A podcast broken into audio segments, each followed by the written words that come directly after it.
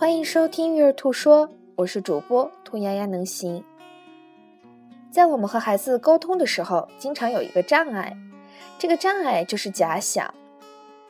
在对别人会做什么、说什么、想什么等限定性假设下沟通，就会出现障碍。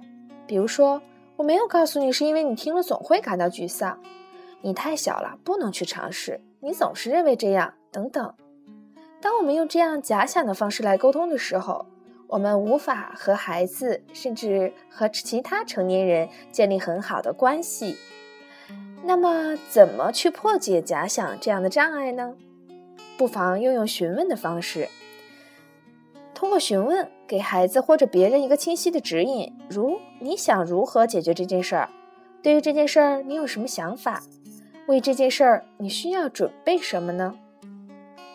简单来说，就是用问号来代替你假想中可能会省略添加的这些内容。不妨尝试一下询问，也许会有意外的收获。感谢你的收听。